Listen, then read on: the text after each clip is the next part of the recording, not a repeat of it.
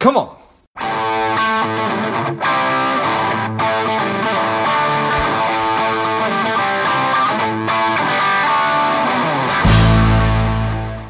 Hello, dear listener. Before we get into today's show, quick ask. If you find value in today's show or you've gotten value out of a previous show, please leave us a quick five star review. Be super grateful. Thanks a lot. He is strong. He is powerful. He is Dr. James Richardson. He is the founder of Premium Growth Solutions, a strategic planning consultancy for early stage consumer packaged goods brands. He's a best selling author and a podcast host. I'm excited to have you on. James, tell us a little bit about your personal life, some more about your work, and why you do what you do. Well, thanks for having me on, George. Yeah, so I'm a I'm a cultural anthropologist by training, and I left academia quickly, uh, just as I was getting started, uh, right after I got my degree about 20 years ago, and I I had to make a decision to get into something that would yield uh, an income that wasn't consisting of nine month revolving visiting teaching jobs, mm. Which I think grocery store workers have better job security. so I I really um, I was lost. I'll be honest, but I got into market research. I came into business kind of through the back door, and um, what I do now I'm skipping a few thousand steps, but what I do now is work with some of the fastest growing consumer brands that you haven't heard of yet, but will soon, um, to help optimize their growth, especially those that are uh, in physical brick and mortar retail. Um, although I do have D2C clients as well. So, uh, other than my professional, uh, what do you call it, CV that I just gave you, I'm a I'm a landscape photographer in my free time, and I mountain bike here in in Arizona. Nice. Well, I appreciate that. James, I, re- I, didn't realize you were here in Arizona. We probably could have done this in person then. I mean, Phoenix. But then, as we're having this conversation on December 21st, we probably should not be having this conversation yeah. in person. So it's all for the best that we're doing it remotely. All right. So, I, well, b- before we get into what you're doing today, I mean, it's no small feat to to go through all the different hoops you have to jump through to become a doctor in something and to become a doctor in cultural anthropology. But I, I I'm I'm I don't know if I'm fond of telling people like, well, how'd you get into what you're doing? It was totally by accident. So I had no idea what financial people did.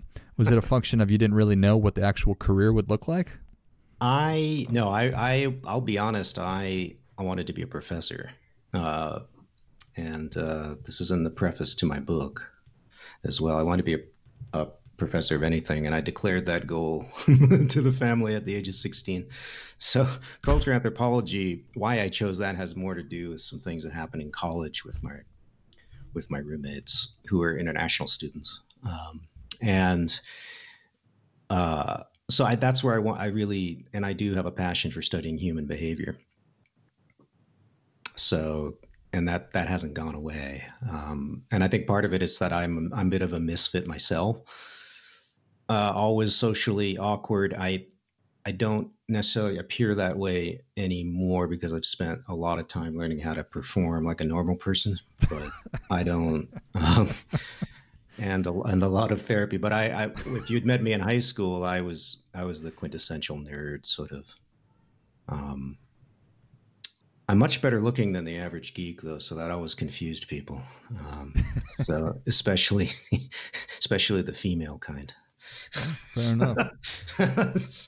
well, I think that certainly having a good understanding of of our our, our, our fellow humans, our fellow Earthlings, is is nothing but a positive thing. So I'm sure that it serves you very well, or serves you some point uh, in, in in what you're doing now. So it does. It does. Yeah. We'll, give me we'll a run. Yeah, yeah, exactly. Well, let's just jump right in. Um, give me a rundown of, of of what it is that you actually do.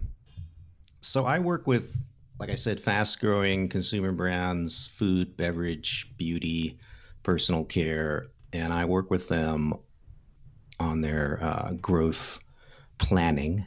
Um, and in the world that I'm in, which is a world of widgets, you do have to sort of plan your business a couple of years out because you have to do this thing called manufacture stuff. Mm.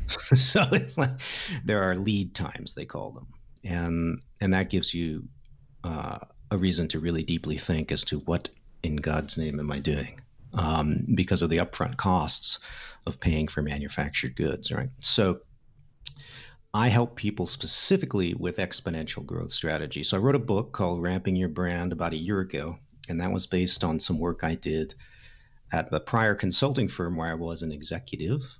And we had uncovered through some special projects that got funded sort of at the corporate strategy level uh, by uh, Hershey's and Coca Cola in two different projects. We got uh, funded to really become experts in what is it that early stage consumer brands have in common that allows them to come from nowhere without a lot of industry experience and not the assets of a major corporation uh, like Kraft or General Mills or Coca Cola and get to 100 million and beyond and actually disrupt the market uh, and make bankers a lot of money, to be honest, and the founders. So, you know, they, at the time, the big companies were very concerned about their anemic growth rate, and it was really quite bad until this pandemic, um, which honestly is still a blip because next year they'll be crying in their over their milk about the growth rate because it won't move. so right. the, the, year over year in 2021 will be yet again bad. Um, so they'll be back to the same song, and and they meanwhile like brands like Kind Bar and Skinny Pop and Vita Coco, um, Vitamin Water are just blazing out of nowhere, right? And they're they're coming out of nowhere with people who sort of really aren't even pros. driving the ship. Yeah. Um, maybe they have advisors and stuff, but they themselves are just like kind of goofy innovators, um, geeks of their own sort, right? Mm-hmm. Product geeks. Uh, and you know it it this pattern of M and A kept happening, su- such that people at the you know I was a consultant for C level folks at big public firms in, in CPG for for about a decade before I left my old company. And and they used to just they just literally couldn't understand why their own companies couldn't create these businesses anymore internally. Um, and they stopped asking the question and started figuring out well how can we just buy better? Because yeah. there were so many being created they're like well screw it we'll just buy them. Um, but then there's a shopping problem right? Because now they're they're everywhere. And and the banking world came in right before the Great Recession and right through it, honestly. And they just kept funding these companies, RX Bar, you name it. Uh, and so the, they became this frenzy. And in the middle of that, we were doing this research on, you know, what were the common characteristics of the brands and businesses that uh, were able to grow to scale without the assets of a traditional company. And that's mostly financial, but it's also leverage, right? Um, leverage with retailers, stuff like that. So, how do these deleveraged, cash poor companies yeah. pull this off? Um, because the money they were getting in investment isn't really a lot of money. I mean, it was to the founders, but it's not a lot of money to Kraft. So, what we discovered was that the route to scale that these guys were pulling off was this growth curve that basically I mean, business strategists have known about it and people have written about it in textbooks. Uh, in fact, it's buried in some business school textbooks, um, and it's it's this exponential curve uh, that looks like a quarter pipe ramp, whether at the snowboard park or or the skateboard park, which is where I got the metaphor from, and it's an exponential curve mathematically. So at the beginning of the curve, you you aren't really adding a lot of scale very much, but you are doubling every year off a small base. And so it's that sort of shallow part of the skate ramp mm-hmm. that I talk about in the book. And it doesn't look like you're achieving much. Like if you stare, if you're far away, you you don't notice what's going on, which is sort of what's true with the big companies, right? They're like, eh, whatever, some stupid little natural brand. We don't care about them. Um, and then what happens? But by the time, and they're doubling every year, right off this small base. And then by the time you let about five, seven years pass, suddenly the doubling is massive then suddenly, literally in two years, there's suddenly there's this hundred million dollar thing that's taken your market share, but it's still growing. And now, now you have to react, right? if you're really slow. And so the book was designed to help then our corporate clients identify these guys mathematically, but also through the design DNA that they possessed. So, so what we were really working on with them was what were the kinds of, um, and here we go with the anthropology. What was the symbolism, especially the health and wellness symbolism that was more likely to uh, drive exponential growth without a lot of other advantages. And so that's the work we did for them. Not all of that is in the book, but a bunch of it is. And in the book that I wrote, um, and it was inspired. I mean, the book and my my current career was inspired by that work because I, I basically was getting bored doing the traditional corporate consulting thing. I was also getting bored answering the same question, which is like, why can't you grow? Why can't we grow a business internally? And the answer, of course, is not one that I, a marketing consultant, can help anyone with. Sure. the, the, the, problem is called bureaucracy. Mm. and I can't restructure your bureaucracy because you didn't. That's not what I do. so, right. so stop asking me this question. I can't solve. Um, and I'm I'm a bit of an Aspie, as you might imagine, as a lot of people are get PhDs. So when I am asked stupid questions I can't answer, I really get angry. so, I, I become unpolite. so, nice. so I realized I had to go find a productive place for this knowledge, and that was, well, let me go work for the companies that can make use of this. Right? Here, companies that don't know about the best practices, that need to know about them, and let me help apply them. And so that's what I do now. I wrote the book to get that knowledge out there. So if you just want to do it yourself, I'm not offended. Um, but if you read the first hundred pages, you probably won't want to do it yourself. so yeah. you'll probably want to give me a call at some point. um, so, and because some of these puzzles are pretty complex, trying to figure out how to create a symbolic communication that's effective, clean, focused. Um, and honestly, it's just how not to to clutter the your consumer audience's mind with a bunch of silly stuff, um, which is very common with people who are new uh, to consumer marketing they tend to uh, like I say in my book, they tend to geek out on their own thing. That gets reflected the packaging, how they talk. They seem to be talking to people like themselves. All of this is bad. None of this leads to a good place. It's sort of like imagine if you were like an R and D scientist at Kraft Heinz. Like you're basically a biochemist. Mm-hmm. You don't want those people coming up with the innovation idea or marketing it to anybody. No. Because their only thing they're going to do is talk. They're literally going to drown them in, well, the Brix value of this nutrition bar is 3.8, which is versus the other bar made of oatmeal is, you know, 2.97. And that differential, so you've lost them, right? Mm-hmm. so it's just like, so it's not that they don't know anything important. They do. Because without the, our, without the chemist, the food scientist, you can't actually, you actually can't write down a scientific formula that creates a manufacturable a uniformly manufacturable substance. Like literally, that's the same. yeah. um, over 100 million units or 200 million units. Um, it's not easy. So, but they don't know how to talk to people. Right. They're geeks. Sure. So geeks are bad, right? And, and I am one, so I get to say that. Sure. And and, and, they're, just, and, and, and they're probably just too close to it, right? It's, yes. too near and dear to their heart. They're just so committed in it that, that they've got obviously bias and, and, and blind spots yep. like, like, like, like, crazy. Um, exactly. Interesting.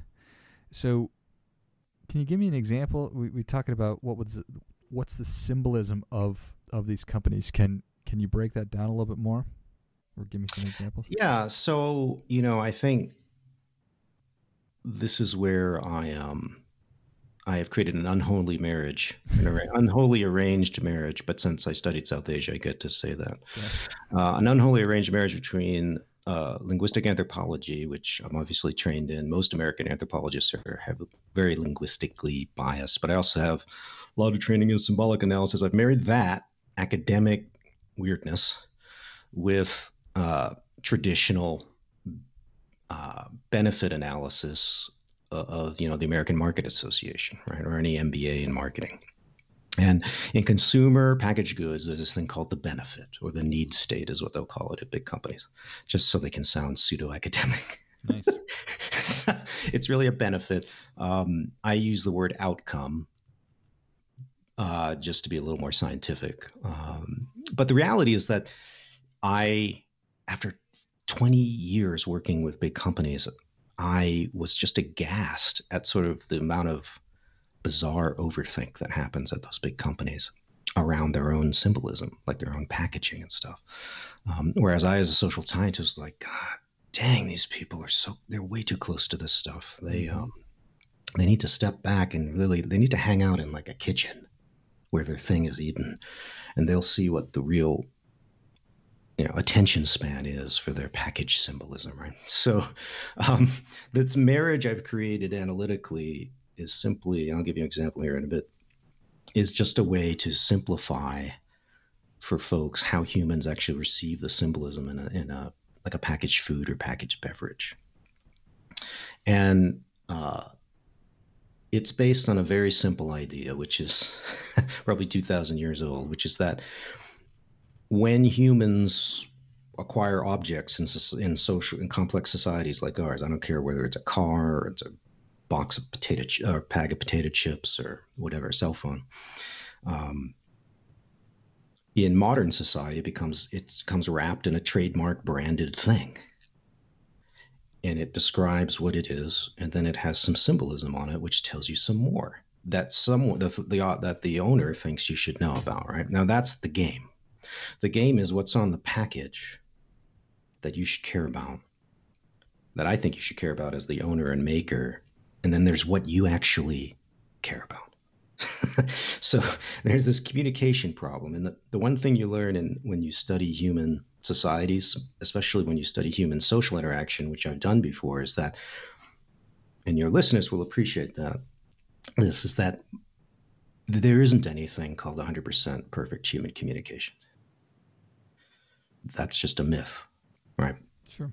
So all communication is partial. so there's this question of what is the package saying symbolically? What symbols and messages does it contain? What hidden messages does it contain? And what, what is the consumer receiving and acting on? Now that's a multi-stage process of filtering. Mm-hmm.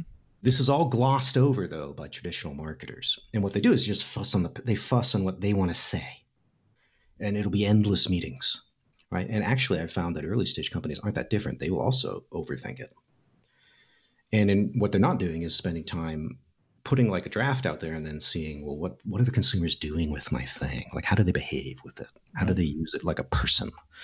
And then decoding from the usage behavior what you should be saying on the package. So this is basically one of the key things I do with all my clients when they start working for me is we do some consumer research. I make them do some. I help them interpret it and then we we apply it. And so, you know, what I do is uh, behavior based business strategy, essentially, which is supposed to be normal, uh, like a normative thing in consumer packaged goods, but I can tell you it's not. Um, just because of the way those the big companies function, and it's actually not going on with early stage companies. To my horror, which is what I found out when I when I went out on my own, which is that they weren't actually talking enough to their consumers either which I found really odd. Because so if you read my book, I, I kind of I slap the collective wrist of startup world, and I'm like, guys, there's like eight people at your company. Um. You're out there at farmers markets. Maybe you should talk to these people, not just try to sell them. They're literally right in front of you. I'm like, do you know how much Kraft Heinz pays to get in front of consumers? Well, they have because of the way they're run, they have to go to a third party professional full service firm. They have to pay two hundred thousand dollars, and they have to. it's this enormous process, right? You literally don't have to do anything other than listen. so, um, and you know, the funny thing is, guess who? Guess who grows exponentially? Invariably, with a few exceptions. People like Dan Lubetzky who founded KindBar. These are people who listen to their consumers. You know, and Dan actually, I don't know, he's talked in a few places publicly, wasn't necessarily the best listener, hmm. right? Because he's actually a classically trained MBA management consultant, like the worst possible person to become a founder, right? Because they're, they're type A control freaks. And someone told them they're really smart, really dangerous. I can tell you that for a fact. Someone told them too many times that they're really smart, and people like that, and yours truly included, they tend to a little too cocky with their ability to figure it out on their own, like in a vacuum. Mm-hmm. You know, none of this bodes well, right? But he, Kind, had built a, such a, I think he had built such a good culture in terms of we're going to learn from the data, right? And you know, his field sales guys are coming in and saying that their early consumers were all yoga teachers, like on the West Coast, right? And so they jumped on that and they started creating field marketing programs. They started turning them into marketing assistants. Hmm. And I mean like hundreds and thousands of them. So, right. and this is what got that thing going for very little money, other than like basically just free cases of product. Awesome. so, I love it. So, you know, if you listen, you can find out, hmm, this subpopulation really likes my thing. Why? Oh, if I listen some more, I can figure that out. And then if I figure that out, actually now I know what it should be on my damn package. Now I know what my marketing campaign should be about. And it shouldn't just be a giant chest beating exercise, right? Which is, as I say to my clients who are like really cocky millennials, I'm like, guys, I love your mojo, but you know, you're not Lay's. When you have a $4 billion brand, you get to hire a Madison Avenue agency. And it's just your logo dancing around with pretty women, and then it ends. No story, no argument. Right. You're Lay's. The only reason you have an ad is to remind people that, oh, yeah, I ran out of Lay's. you haven't achieved that yet. Yeah. You don't, you have not earned that it simply must be way more complicated than uh, paying attention to who's actually consuming your product. And I love how you talked about how these people should be hanging out in a kitchen where it's actually being eaten, and that is the it is that is the research you really ought to be doing. So yep. I love it. Well, James, Savage Nation is ready for your difference making tip. What do you have for them? Whatever long term goal you set for yourself, uh, just understand that you have to uh, you have to ignore the ups and downs in the first couple years um, and push through because that's when everyone's going to tell you to quit and give it up, including yourself. Um, and it's just like the exponential growth ramp in my book. If you wait just long enough, things will eventually take off. But if you don't, if you're not willing to persist, then it, you're going to create your own failure in life. Well, I think that that is great stuff. That definitely gets. Come on, come on. James, thank you so much for coming on. Where can people, where can Savage Nation learn more about you? Where can they get a copy of the book? Well, definitely you can go to Amazon.com right now and just type in "ramping your brand." It's highly indexed, 81 reviews and counting. So, um, and uh, it is going to be on sale for the next couple days around the air date of the show. And uh, if they're interested in my company, you can learn more about what I do at Premium Growth solutions.com or just type Dr. James Richardson into Google. Perfect. Well, Savage Nation, if you enjoyed this as much as I did, show James your appreciation and share today's show with a friend who also appreciates good ideas. Pick up a copy of Ramping Your Brand wherever fine books are sold and type in premiumgrowthsolutions.com or just Google Dr. James Richardson. Thanks again, James. Thank you very much, George. And until next time. Keep fighting the good fight. We are all in this together.